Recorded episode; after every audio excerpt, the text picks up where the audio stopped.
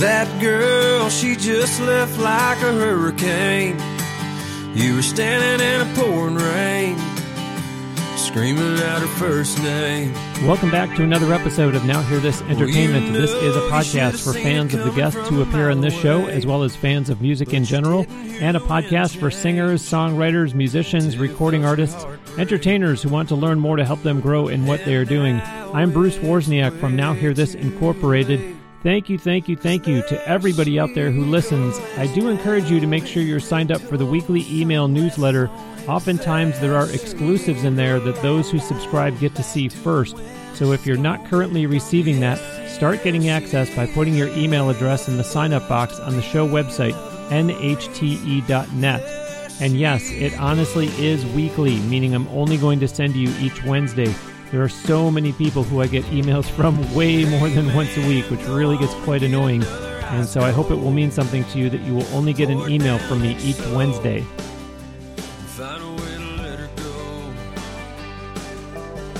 Joining me today on the Now Hear This Entertainment guest line from Nashville, my guest is a singer, songwriter, guitar player who is a two time Grammy nominee, in addition to having been nominated for a Dove Award for Song of the Year.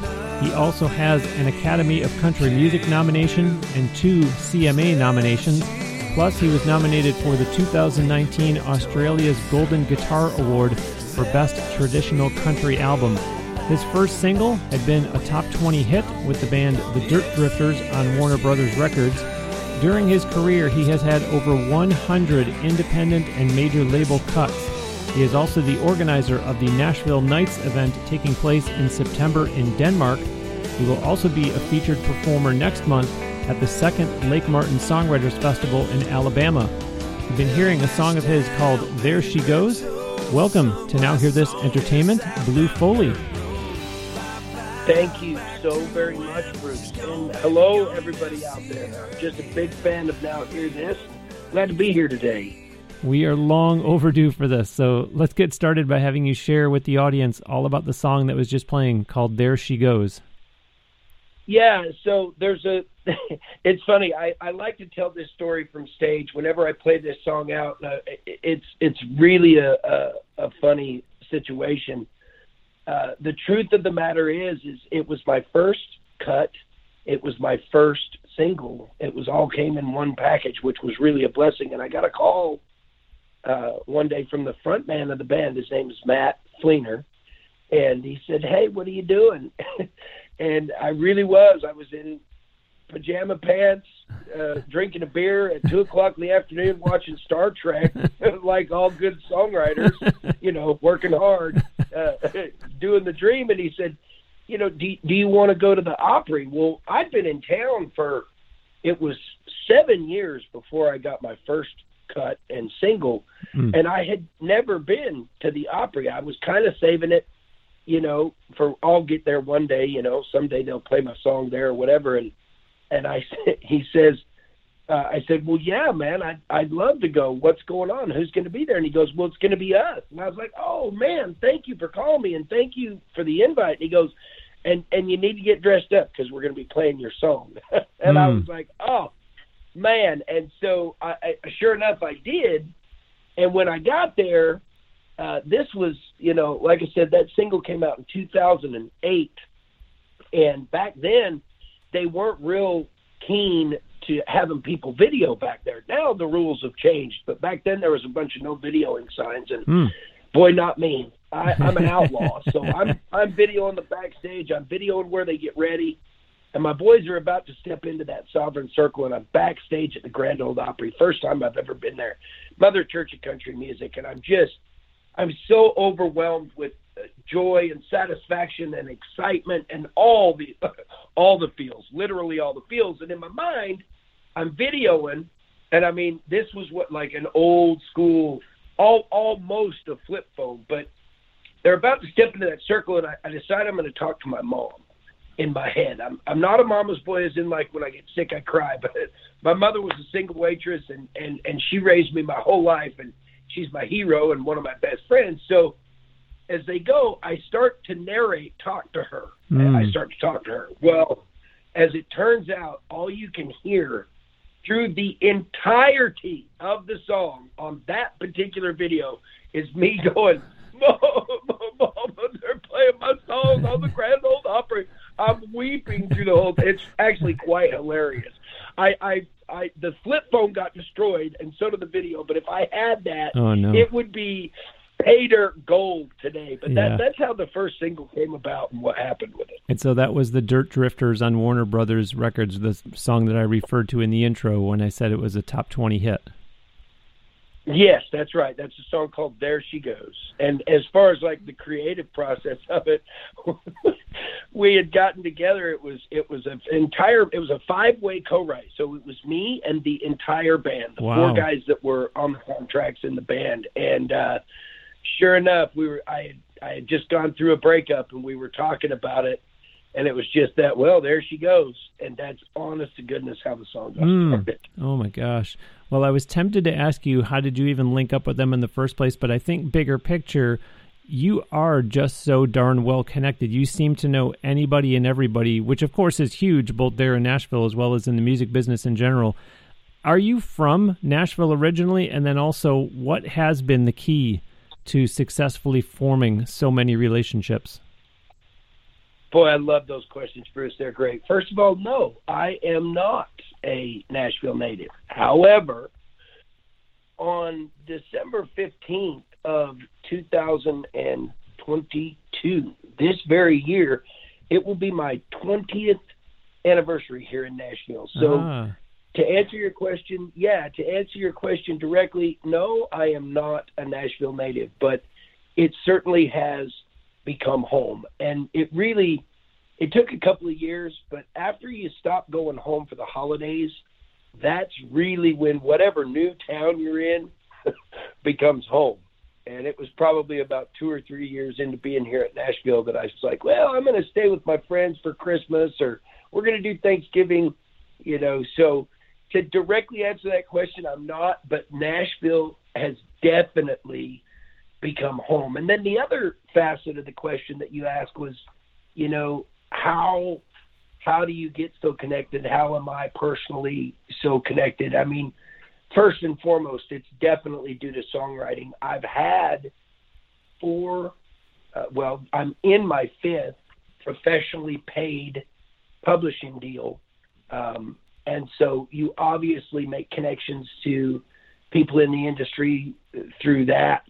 And then obviously the, the recognition of being blessed with having the major label cuts that I've had and, and the success with the nominations and, and the accolades and, and things of that nature. But if you were to really uh, break it down, I think for me, the reason that I have such healthy relationships, I mean, I can call friends and, and put a writer's night together in, in, in the drop of a hat. I, I never get a no, and if they're available, it's always a yes. And hmm I think that's two twofold.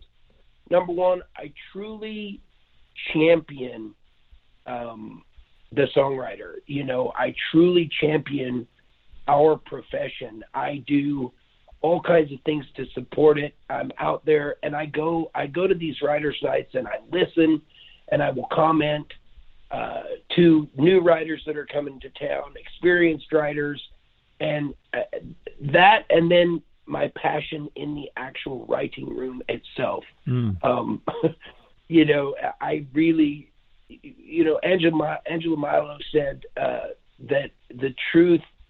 One of the quotes that she said is, "People will forget your name, they'll forget what you look like, so on and so forth, but they will never forget how you make them feel." And I think my passion about the craft of songwriting and, and making great music and writing great songs translates into writing room. It translates in those writers' nights, and people connect with that. And so I think that's as much as the songwriting part of it, as far as for being so connected and having the relationships that I do town. Yeah, I see that. I see that. And just a housekeeping note to clean up the part about it'll be 20 years this December since you moved to Nashville. Where did you move from? Oh, so I come from a little teeny tiny ski town in Eden, Utah. Wow. So I'm from out west.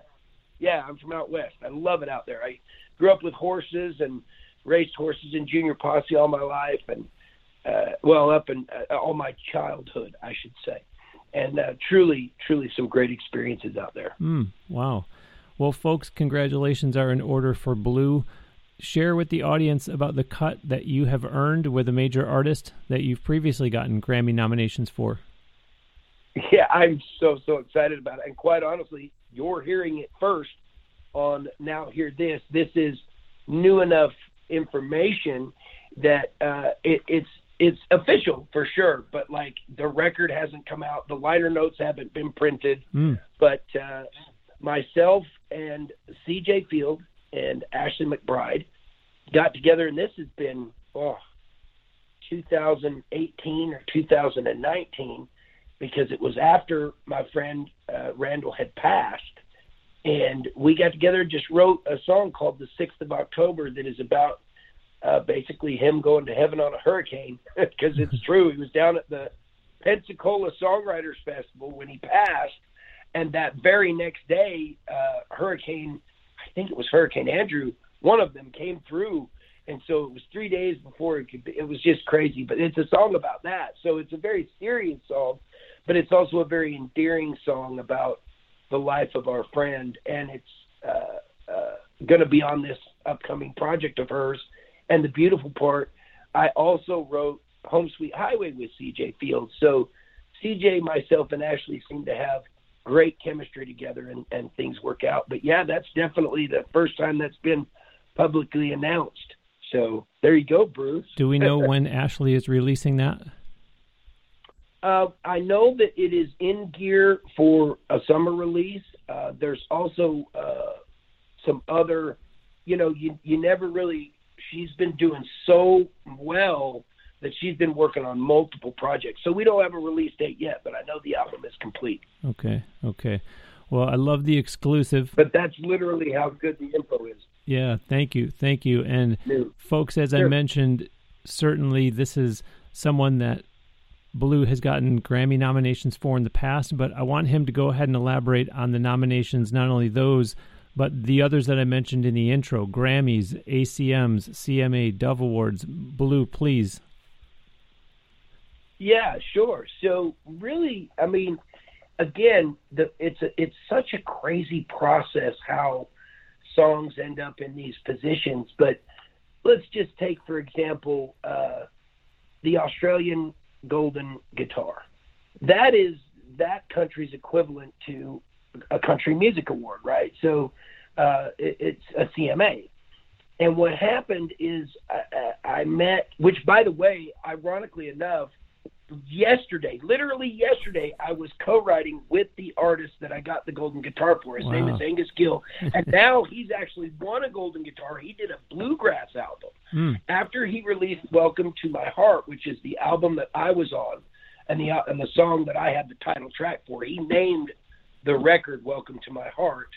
Um, and then that ended up getting nominated for album of the year. So well, cool. this past year, 2022, they just had their Golden Guitar Celebration. I think it was about a, a month or two ago, and he actually took one home. He, he when we were in our Zoom writing session, it was uh, seven, uh, five o'clock here, and it was eight o'clock in the morning there, and he was he held it up and showed it to me with his morning cup of coffee. He's like, "I got it, I got it."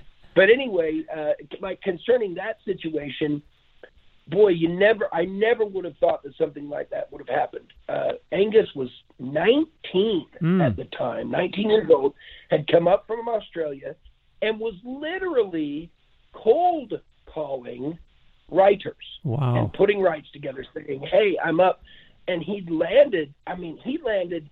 Uh, he ended up working with Jim Lauderdale, Steve Earle, uh, you know, just all these amazing artists and writers. And I was like, sure, I'll work with you. Well, we ended up just hitting it off and having a great friendship. And I asked my friend Lala Deaton to come in on that write. And I had this idea called Welcome to My Heart. And Angus loved it from the angle that what he could do was put all his not only his family information in there like you know banana pancakes in the morning which is one of the lines in the song but he also could use Australian jargon, Mm. um, you know, because they've got different ways that they say things. And so he ran with it. And then we just did this really, really universal chorus. And then the verses were really honed in on, you know, Australian colloquialisms and, and things of that nature. And when he went back, he put the album together. He produced it himself. He's just a hardworking little guy. And lo and behold, that very next year, it was nominated for Best Traditional Country Album. So, you know, that's the story of, of almost getting that golden guitar. And then, beautifully enough, it set the stage for him to get one this year. He did a bluegrass album. Um, and since then, he's had, he, right now, he's got three number ones on the Australian chart Ooh. two as a producer and one off of his uh, singer songwriter Wow. records. Wow. Let me jump in with a question, though, before you tell us about the others, because you mentioned that he came up and started cold calling people, and you said, sure, I'll write with you. Was that a case of, oh, Bruce, I'll write with anybody? Or, you know, what made you decide, I don't know who this person is, it's a cold call, but yeah, I guess I'll give him a shot? Okay, that's a, again a great question because normally the answer would be no. Yeah. There were two things, and not no, I don't mean that in a bad way. I mean, but the idea is, you know, when you're in a, a publishing contract, you know, the idea is to work with artists and get songs on the radio, and honestly, make money. You know, that's Sure. a part of what the whole situation's about. Um, but there was two things. It was his gumption his, and his drive, and the fact that he had actually already landed some writes and sent me some songs with ah. these folks that he had got these writes with, Okay. and the songs were very well done. And Okay. so, you know, I was like, "Yeah, I will." I said, "Send me some songs." You know, I'm very interested. And then he sent the songs, and I got back with him because he was only going to be in town. I think that first trip he was here for two weeks and we ended up spending three or four days together. Wow. But yeah, that that a lot of it was just his heart, quite Mm-hmm, honestly. Welcome to my heart. so the Grammys, the ACMs, CMA, Dove Awards. I mean, gosh, just a, a pile of awards there. And you know, for the audience, I want to repeat what I said in the intro that Blue has had over 100 independent and major label cuts. So, in my opinion, it stands to reason. I, granted, Blue, I know you, but at the same time, I still feel that when someone has done as much as you have, I think the Grammys and the ACMs and the CMAs are going to come with it, and and fortunately for you, they have.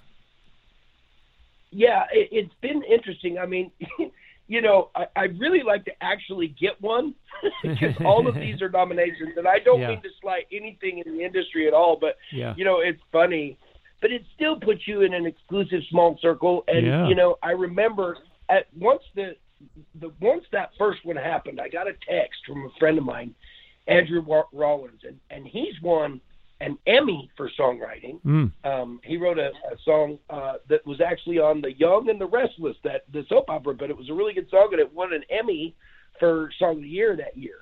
Um, but anyway, I remember, I'll never forget, I got a text from him, and it said, you know, forever and from now on, you can always say and be known as Blue Foley Grammy nominated songwriter. Yeah. And that was the very first time I realized, you know what, even, and this was before it was announced whether or not we'd won or lost. hmm And that year, that first nomination, we were up against Kacey Musgraves' Golden Hour, which is Oh, such wow. a great record. And that's the, that's the record that actually won for Album of the Year hmm which you know I still listen. I listen to Ashley's record "Girl Go Nowhere" and I listen to Golden Hour both. So I'm a fan of both. But but the the recognition of wow, that's true, really hit home, and it it kind of um, it, it it gave me that sense of of satisfaction of of the the, the the receiving of the success. You know, you work so hard in this town, and uh, the first thing you know, we were talking about this. Angus and I were talking about this, the Australian, the other day.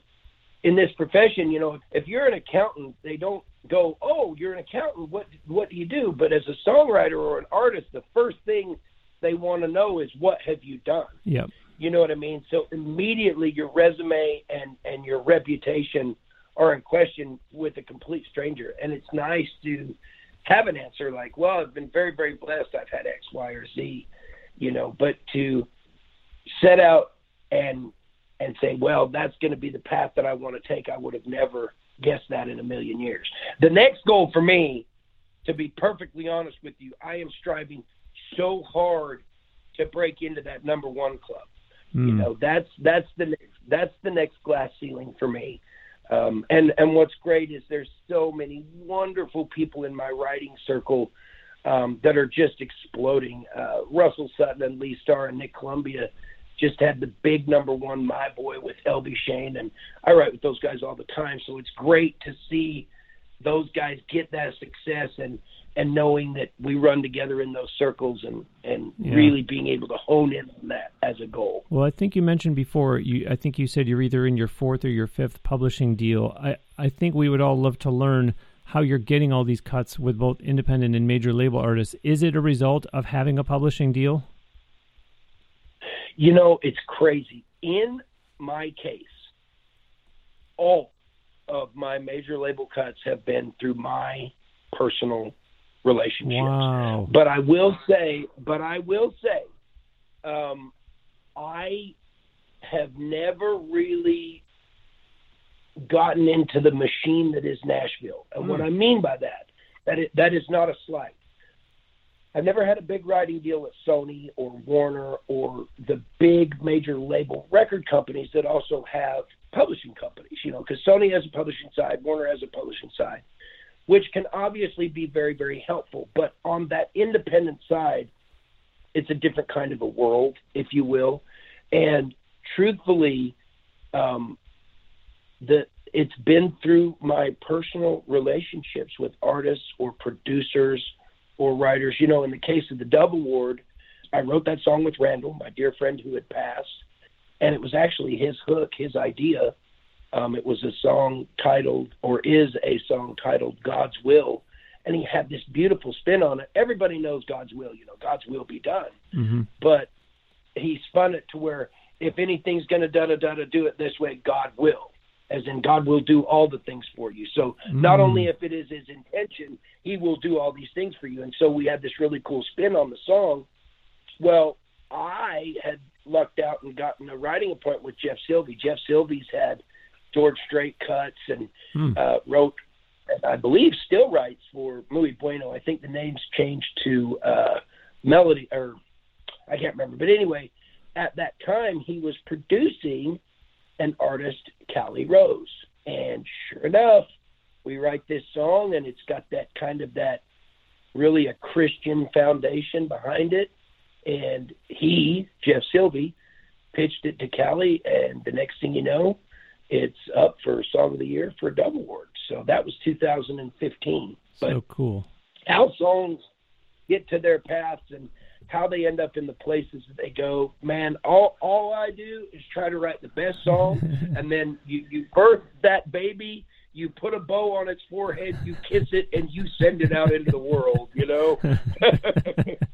well, I want to make sure the audience understands. Even though we're hearing all about your songwriting, and you do certainly go out and perform, despite playing the guitar and singing too Blue is not someone whose music you should be looking for on Spotify or Apple Music, for example. Blue, was that always your intent, or was there ever a time when you thought of giving it a go as a recording and touring artist? And, and for that matter, what influenced those decisions either way? Oh, Bruce, I love these questions. I love it. I haven't thought about this stuff in years. uh, no. Um, what's funny is no. I never, ever, ever intended on being an artist. Wow. Um, I just my, I I don't have the ego for mm. it. Hmm. Not to say that I mean I mean that in a in a unique way. Um, you know, it takes such a village to get an artist out on those giant stages. You know, you've got management, merchandise teams, record labels, uh, publishers. You know, uh, then you've got personal assistants, tour managers, road managers you know, booking agencies. And I mean, these are teams and teams and teams and teams of people that are all there to work for you. Yeah. and I'm just not that guy. I'm a do it myself kind of guy. So to answer that question, no. Um, I never came out intending to be an artist. Plus, I didn't move out here until I was 30. And so I had had another career as an engineer, an automotive manufacturing engineer, designing and blowing up and building airbags. Wow. So I had spent my 20s and 30s as an engineer, you know, saving lives automotively, and then just really was like, I, I had a few things happen, and I was like, I'm not going to do this anymore. I'm going to go do what makes my what feeds my soul, Mm. and I never look back. And uh, you know, so I guess to answer that question, it's I don't know how I don't know how I ended up here. I'm joined today on the Now Hear This Entertainment guest line from Nashville by singer, songwriter, guitar player Blue Foley. Follow him on Facebook. It's at Blue Foley Songwriter, or on Instagram, where it's just at Blue Foley. And on the show page for this episode at nhte.net, I am going to put a link so you can access Blue's Linktree, which currently has a 2021 performances recap video on it, as well as a link to a major event that we will be talking about shortly. Plus, I'm sure that there will be additions made to that Linktree. While you can see Blue performing at various locations there in Nashville, make plans to go see him in late July at the second Lake Martin Songwriters Festival in Alabama, which he and I will be talking about coming up as well. Meanwhile, I invite the audience to tap into all my podcasting knowledge for the show that you want to do or are already doing. We can discuss anything from equipment to how to monetize a podcast to how to promote your podcast and all the other questions and details in between that people routinely ask. Send me an email via podcast at nhte.net and let's book a private one on one online video consultation so I can help you be successful with and get enjoyment from podcasting. Too many people just wing it, and then six months later, they've already stopped. Set yourself up for success with your podcast by scheduling time with me to get you the help that you need. I will give that email address again at the end of this episode. Blue, I just mentioned in, in there a big, big event that's happening in September in Denmark that you are far more than just performing in. That is actually your event and a huge undertaking at that. Share with the audience what I'm referring to. Yes, I, I will do that. Except for I got to tell you, I lost my train of thought because you had talked about why not uh, Spotify and stuff. Well, I'm actually flying to LA, and for the first time in 20 years, I'm going to do a record. I'm flying out to LA on June 26th. We've got the songs picked, Whoa. so I'm going to have some music. So that's Wonderful. an exciting thing. As Wonderful. far as release date, I have no idea. Um, we're just going to see how it goes. God Wow. willing that my voice will get better. But yes, That's exciting. now now flipping the script uh I because I was like, oh, I can't believe I didn't talk about that. I got to talk about that. uh, but anyway, uh, oh my goodness, uh, this Nashville Nights is a company that I started with Stephen Moore. Now there's two other business partners. One is the organizer extraordinaire and just takes care of basically all the things. Her name is Tracy Hitz. She is also my personal songwriting manager. And then our investor, Jim Kaufman, who originally started the Song Factory, which two publishing deals ago, that's where I was signed. So that's how that relationship began. Mm. And then he became a believer in what I'm doing. So Nashville Night is twofold. There's a festival side, and then there's a touring side. And in the case of the festival, we started over in Denmark with my partner Stephen Moore, just literally doing house concerts and playing anywhere that they would listen because country music isn't very well known, believe it or not, in Denmark. Mm-hmm. Denmark's about the size of Texas. And all be goodness if they didn't just eat our little rednecks up. They love the stories behind the songs. They love the jargon. They love most of the time. And what I found out in those early years was that in Europe, it, they're very, it's a lot more sophisticated than it is here in America. That's for sure. like they pay their ticket, they go in and they're expecting a polished performance of perfection and all that. You know, almost like going to sit with the king at court and listen to them play. You Ah. know, and so we show up drinking beer on stage and having a good time and telling jokes and cutting up with each other and then we play these songs and they just they fell in love with that format and it blew up over the course of four years to where now we are permanently or at least for the next three years Mm. we're in the city of odense um, which is just a beautiful location in denmark um, down at the the southeastern tip just a beautiful place and uh, we've got seven stages, over 70 shows. Foy Vance is going this year. Foy Vance had uh, eight or nine Ed Sheeran cuts. We've got Lee Thomas Miller, who's had nine or ten country American number ones. Bobby Pinson, um, and all of that came about just for me and Stefan again believing in the the songwriter and and doing for mm. the songwriter, and then on the touring side, we now have a, a fly date back and forth to Phoenix. We're setting a route up to Key West as a fly date. We're setting up an actual uh, drive, a run that goes all the way up into Chicago and back, and six or seven venues in between. All this is just budding and and blossoming from what we do here in Nashville, and realizing that there is an audience out there for it. And so that's been a really satisfying journey. It's that business side of me um, you know, because like I said, I was an engineer before, so I, I actually I have all the the corporate management training because that's yeah. what I was in. I was a, a, a manufacturing engineering manager, and so it satisfies that itch of organizing. And and what it does is, you know, when I first moved to town, Bruce, I literally did everything from clean stripper poles to boot cars. I did every terrible job in the book just to try to be able to write. And uh, now, hopefully, you know, in as soon as two or three years, I've got kind of an Uber template idea set up to where we've got a buddy that runs this company called Jamcard.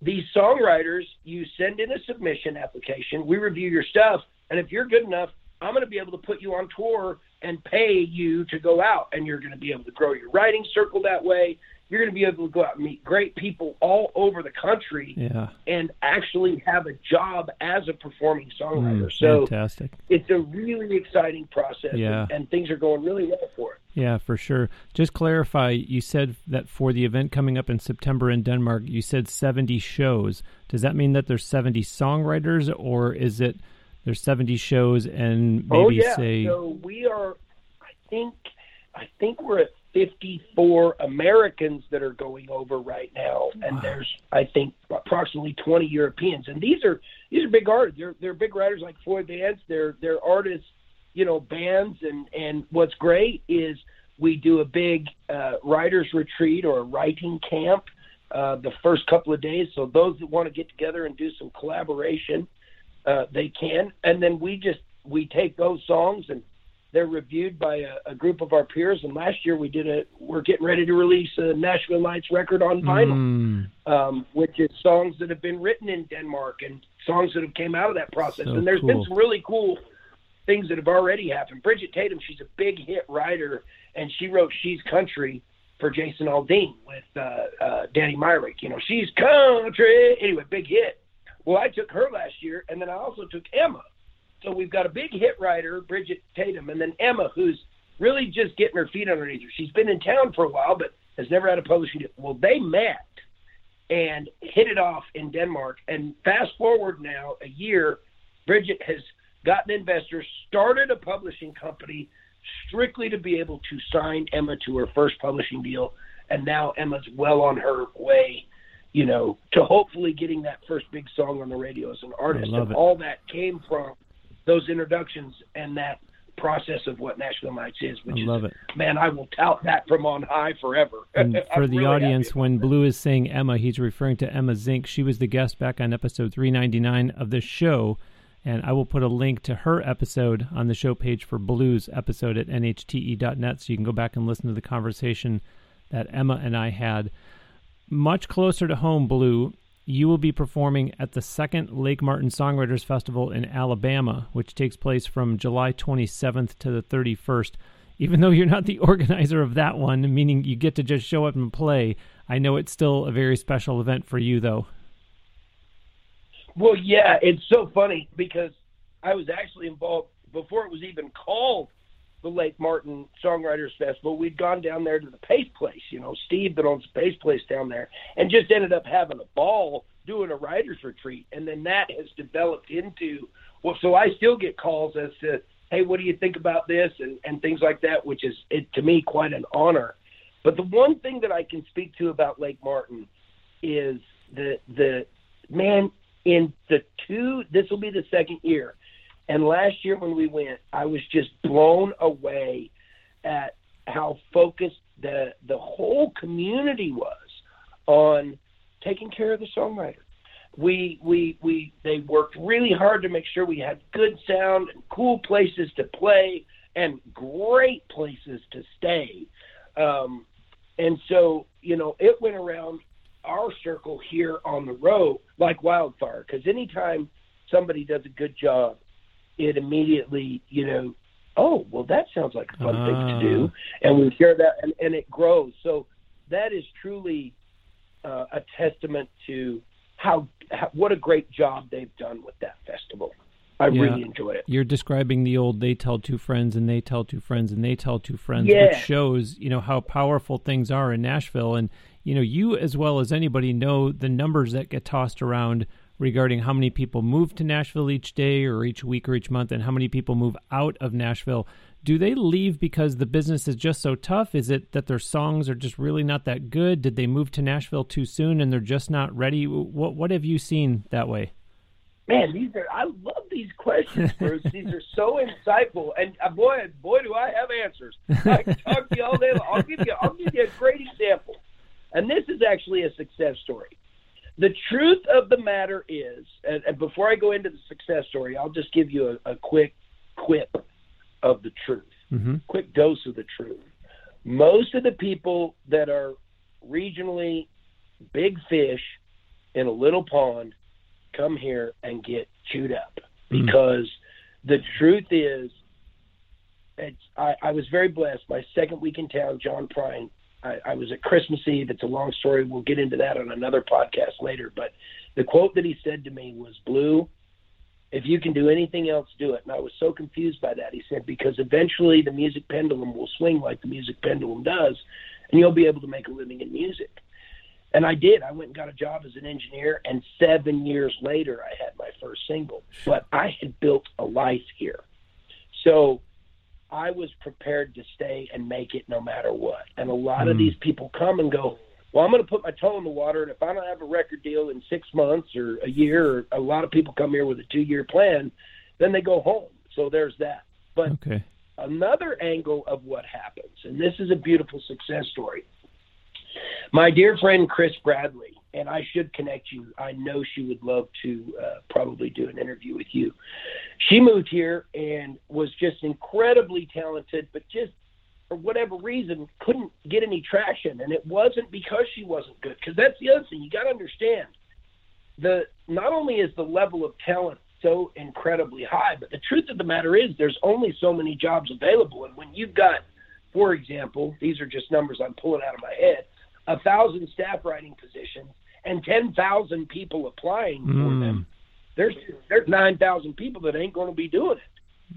And uh, Kris just fell into that incredibly talented category, but she followed her heart and she followed her niche because what she was doing was she was making demos, song demonstrations, demos for people. Yeah. And I'll be doggone if she has not turned that into a million dollar a year business now mm. by offering teaching courses and just all it's her her stuff is called Produce Like a Boss.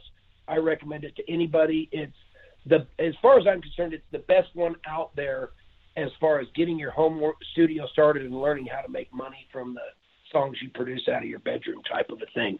She's just incredible. So there's a, a story of success where she initially thought that what she was going to do was come and get a publishing deal and go for it. And, you know, uh, it just, it didn't work out. I tried, I, we got her set up and she took some meetings, you know, and, and it takes more than that first meeting. You just, you really have to have a do or die attitude. And it's easy to get discouraged. You know, you're away from your family most of the time um, you know, and if you don't fall into a good group of friends, you spend a lot of time going, "What am I doing?" Mm. You know, I, it was opposite for me. I fell into a great group of friends, and just one of the things I told my mom was, I was like, "Mom, even if I borrow a, a, a burner phone from somebody and, and call you underneath a bridge in a cardboard box hooked on heroin, I'm not coming home." now, thank God none of that ever happened. but I mean that that's the attitude that I had. You know, I was like, I'm going to make this work no matter what. You know, and the other thing is like, a lot of people will have a boy. I'm going to tell you right now, if you have a backup plan, that's what you're going to do. Hmm. You know what I mean? Because I always uh, I knew in, in the automotive industry, after you're out of the automotive industry, as, as from an engineering standpoint, the only industry that moves faster is computers and, and tech, technology industry, the Yeah. tech industry. But after one year out of the automotive industry, you're you're a dinosaur. You have to go recertify for all your whatever it is that you do, whether that's quality control or stats or whatever it is. And so, by my second year in Nashville, that I could no more get a go, go get a job as an engineer and then fly to the moon. I would have to start completely over at an entry level play and all that. So I just knew I was completely abandoning, you know, ten years of education Yeah. and everything else. And but you know it again, boy, those first two years, I I, I was so so I struggled, struggled and struggled, but I had never been more happy. Hmm. You know what I mean? Wow. So the trade off was the personal satisfaction. Speaking of firsts, there's something that you said back in the first half of the show that I want to go back to, Sure. which is when you talked about getting that first cut. In the world of songwriting, I would think that there's a temptation for someone to get their first cut and then get all excited thinking that their phone is then going to start ringing and email box start filling up regularly. I have a strong sense that you're going to tell me, "Oh, they better not," or the only thing they'll hear is silence. Am I right? You're 100% right. The only way that's different, and this happens too, but it's even more rare, is if that first cut or single goes number one. Hmm. Other than that, buddy, I'll, I'll give you an example. That first cut was a single in 2008. It was a top 20. I did not get my next major label cut until 2015. Hmm. Now, the reason it's legit to say uh, over 100 independent and major label cuts, I've probably had somewhere between 10 and 11 major label cuts. But what literally kept me going for those years between 2008 and 2015 was the independent artists that were cutting my stuff. Yeah. Yeah. I just Texas artists and any regional artists. I would, you know, just working with anybody and everybody. And you know, it's funny. That's exactly how my relationship started with Ashley. She was a regional artist from Arkansas, Ah. you know, and I just was, I started working with her, and I really she came out to Terry Joe's Writers Night at the Rusty Nail, and my buddy Randall said, "But you got to come out here." And sure enough, I went out there and found a home, Hmm. you know. So cool. But so cool. so yeah, Yeah, you had Yeah. mentioned in the first half of the show that when you found out that you were being nominated, you got a text saying, you know, hey, you're in an exclusive club now, which, you know, it makes me kind of think of in sports, you'll see your favorite team, they get, say, as far as the conference finals and they lose. So they're not going to go to the Super Bowl. They're not going to go to the NBA championship. They're not going to go to the Stanley yes, Cup finals, is- whatever. Yes, that's why I said eventually I want to win one of these. Well, but at the same time, you know, whenever that happens, I'm always quick to remind people, you know how many teams are sitting at home right now wishing they were in the final four, so to speak? You know how many fans would have loved to have seen their team get that far? Some of them don't even make the playoffs. right. So, you know, to get those nominations, I love that he said that to you in that text message because to get those nominations, it really does put you in a much different class. And it kind of makes me think of when you were talking about the folks that come to Nashville. You know, they they were big fish in a small pond. And it's like that athlete who was the best player on his team when he was, say, in high school or in college or in the minor leagues. And all of a sudden he gets to the pros and they go, yeah, well, you're going to be like, you know, a non-starter, and they're like, "Well, what do you mean I'm a non-starter? Right. Like I'm I'm coming from being the best." Right. Well, you got to pay your dues, and you got to put your time in, and you got to learn from the others and get the reps. And and I could be saying this exact same thing about someone moving to Nashville. You don't move to Nashville and say, "I'm really popular in my hometown. I'm going to have a hit song next week." No, you're not. No, you're not. Correct. I will tell you though, and, and it's a funny quote, but the one thing that did change, it was when I started getting the Grammys and the CMA and ACM. it wasn't that my phone started ringing off the hook, but they did start answering when I called them. Ah. You, you get what I'm saying? Yeah, I, yeah. I, I, and, and the thing is, I mean, but the, the bottom line is what that boils down to is just being a hustler. Sure, you know what I mean? I'm a hustler. I want to get things done. That's how, you know, not only do I I write three or four times a week. I have business meetings uh, two, three times a week concerning all the Nashville Night stuff. You know, I'm I'm I'm driven to truly.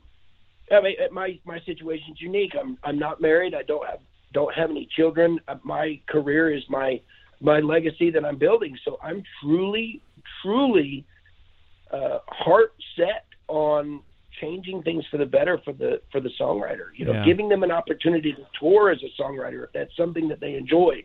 Different outlets for their music to be heard and their their music to be paid for. You know, because right now the industry is upside down and backwards concerning that. But you know, as far as being a hustler, I think it also speaks to the idea that yes, you can win these awards or get nominated for them, regardless of which it is. It's unfortunately a "What have you done for me lately?" business. So you can get those nominations and or you can win those awards but what are you going to do with it now? It's like people who go on american idol and the voice and america's got talent and the x factor. That's great that you're on there but you can't just sit at home and say well people saw me on tv my phone will ring now. No you have to be proactive and go out and like you said watch your calls start to get answered. Now it doesn't mean that they're all going to result in a yes but they'll start answering your call because you've got that behind you. I was nominated for this or i just finished second on this show. Correct. That is one hundred percent correct. And you know, it's funny. I let you know earlier. I just I've got my sights set on just really getting that number one. And it's not that I don't already have them in my catalog. So much of that I've got great. I've got songs that would absolutely qualify for number ones in my catalog. It's having that relationship and getting that perfect lightning moment to strike to where it all lines up and the 150 people that have to be involved to get that song to a number one are all shaking their head up and down yes at the same time. Mm-hmm. But but it's funny. I was speaking to my buddy Russ, who just had a number one, and there is another layer, and that other layer is it's been great. Yes, I can get access to all the new artists, but I really want to be able to get a hold of Keith Urban and Kenny Chesney and, and Blake. And I didn't even fathom that there could be something past getting that number one, and then and then you know, so there's always that next level, and it's not a, from a greed perspective or a mountain of more. That it's just that's the the hustle that is us. Sure. It's like okay, cool.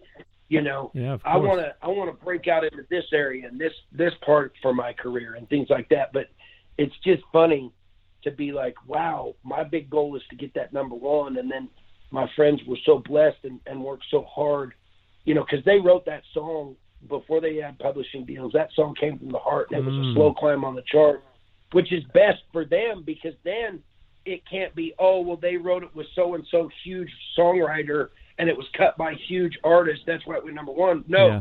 These were four songwriters, and Elvie didn't even have a record deal when they wrote it. So the whole thing is that authentic, genuine process, and it, and it's been really well received in Nashville, which is a beautiful thing to watch. No doubt. But even those guys, they're like, okay, next thing is got to get with the icons. Yeah, know? yeah. There you go. There you go. Well, I was using some sports analogies before, and I'll use another one here. The audience, I'm going to throw them a real curveball here, to use a baseball expression. There's something blue that you and I have in common. That certainly is not what we would like to be. And oh wow, yeah, me too, kind of thing. Which is that you and I have both had major health challenges as evidenced by all the successes that we've talked about throughout this episode, that you've still been able to keep pushing ahead. The question is, how have you managed to persevere throughout all that has been thrown at you medically? Well, you know, I'll tell you the, the, the point blank, straightforward, bone honest answer is it gives you perspective. Mm. When you, as a human being, are faced with your mortality, literally staring your mortality in the face. And there are options to take care of yourself or not take care of yourself. And then beyond that, to realize that even like right now, I'm, I'm sitting in my dining room, I'm on the phone with you, I'm doing this interview. I am grateful. I am grateful to be here. And I think that's a big part of what drives me is the recognition of these challenges have turned into such opportunity and blessings um, for just the joy of what I get to do on a daily basis, and then beyond that, just the joy of being able to be alive mm. and be here. The gratitude that that generates, and the the appreciation for, you know, a, a, a diet coke, simple thing, you know, simple thing. But tell me this though, because I know there's going to be folks listening who are going to say, well, I have medical challenges too, and I'm sorry, but there's some days when, as inspiring as Blue's words are, I just can't do it. And so, are you, Blue, do you have days where you say, yeah, I'm not going to lie, there's days when I just can't do it? Or is it that attitude that you're describing to us that makes you say, I have a choice? I know I could sit here and say, no, I can't do it today. I'm just going to curl up and, and lay in bed.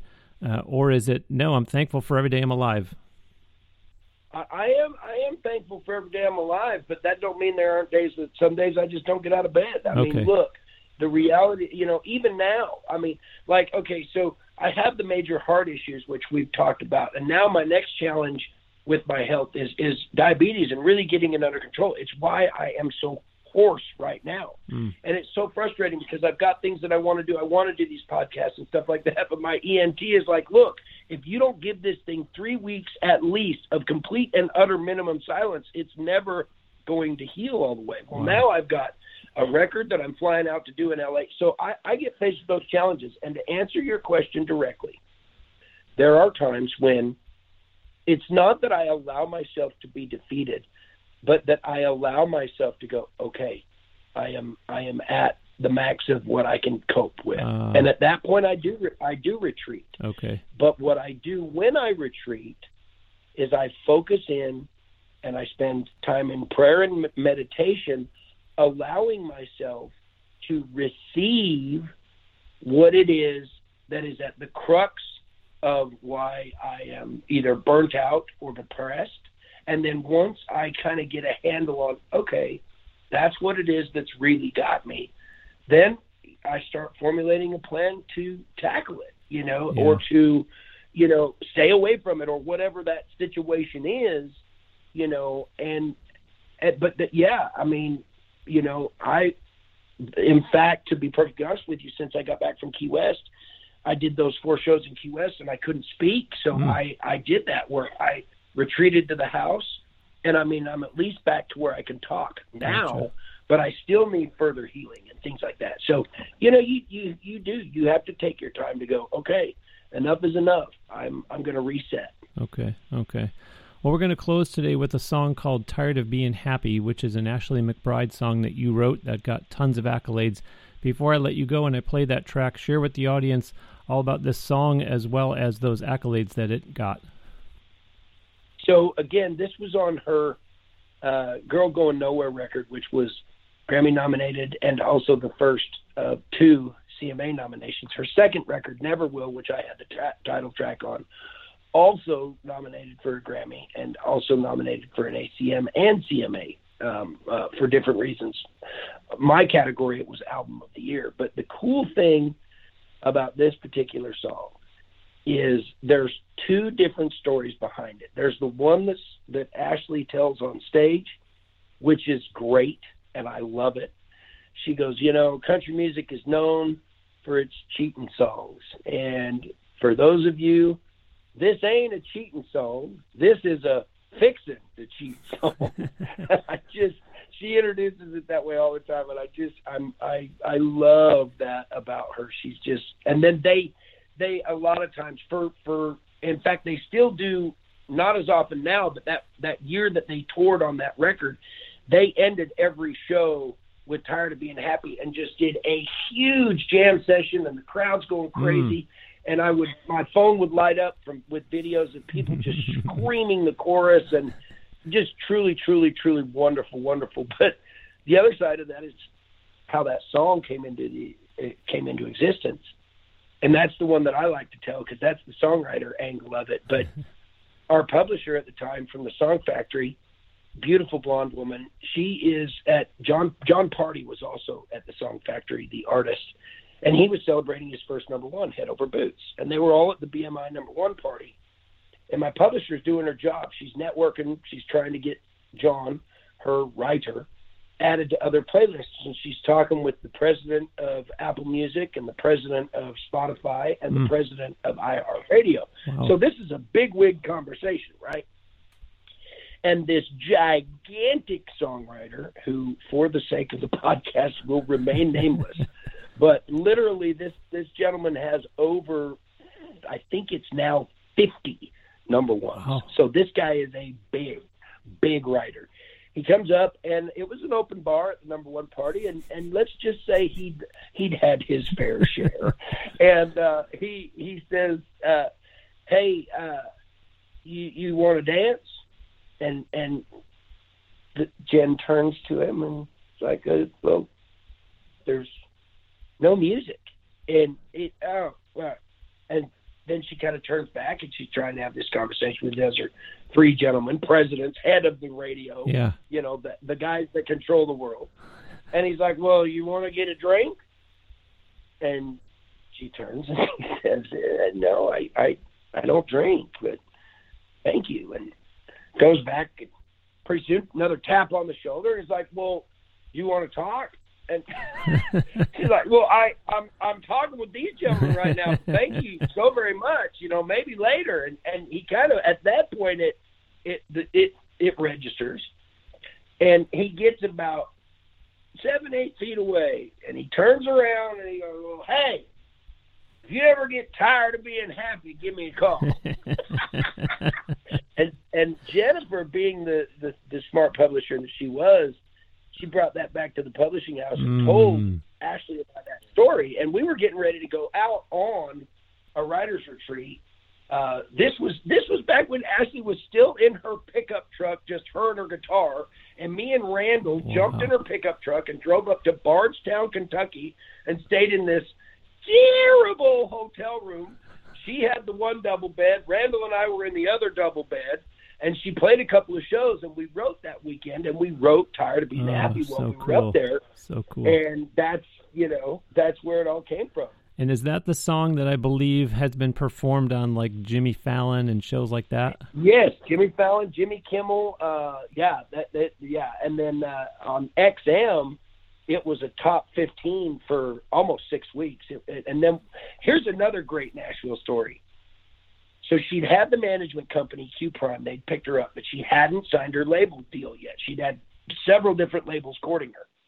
Well, the management company puts "Tired of Being Happy" out XM. She does an exclusive XM release, and it just it starts doing really, really well. Well, we are, you know, 15 on the XM chart with a bullet, if you will, knowing that it's Mhm. going to go. This is without any promotion. This is just Mm. the management company giving it to XM. Oh my gosh. The day, the day she signs with Warner Brothers, they take control of everything, and all promotion has to stop no. on the single. No. So it never got to go anywhere beyond that no. because Wow. then by that time they get in you know and then it was another probably six months before the record actually came out Mm. you know and their first single they ran with was was radioland which was a great single but you know by that time tired being happy tired being released that's just one of those nashville stories crazy you know? Crazy. But a fitting Yeah. way to end that's you know we've we've heard so much audience from blue about the music business and i think that really puts a bow on it nicely. Blue this was long overdue. I'm so glad we finally got to have you on now hear this entertainment. Thank you so much. Thank you for making time to be here. I appreciate your time. Thank you i really appreciate your time too bruce let's do it again sometime You got it. You got it. And with that, I will wrap up another new episode of Now Hear This Entertainment. My sincere thanks to singer, songwriter, guitar player Blue Foley. Do follow him on Facebook, where the page is at Blue Foley Songwriter, and follow him on Instagram as well, where it's just at Blue Foley. I did both of those myself today, so please make sure you do the same for him. Remember that I will be putting a link on the show page for this episode at nhte.net for the link tree that Blue has currently with a video on it showing a recap of some 2021 performances and a link to the website for the Nashville Nights event in Denmark in September that you heard him talk about. Do be sure to let Blue know that you heard him. I now hear this entertainment. Remember that here in the U.S., you can go see him perform live at venues in Nashville, of course, but also at the second Lake Martin Songwriters Festival in Alabama from July 27th to the 31st. Go to LakeMartinSongwritersFestival.com for more information on that event. Again, a reminder about getting yourself help with podcasting, or maybe passing this along to someone you know who keeps saying they want to start a podcast or has started one but is struggling. I have been doing this show every week since February 2014. Plus, I speak about podcasting at events around the country. Tap into all of my experience by booking a private one on one online video consultation with me to get you on the road to podcasting success and enjoyment. Write to me via podcast at nhte.net and let's set up a date and time to get online together for a confidential discussion to get you moving forward with your podcast. That's going to do it for episode 434. Thanks ever so much for listening. I'll send you out today with another song written by Blue Foley. This is the one performed by Ashley McBryde that he just talked about. It's called Tired of Being Happy. God, it's good to see you. I just got in. I got a lot of catching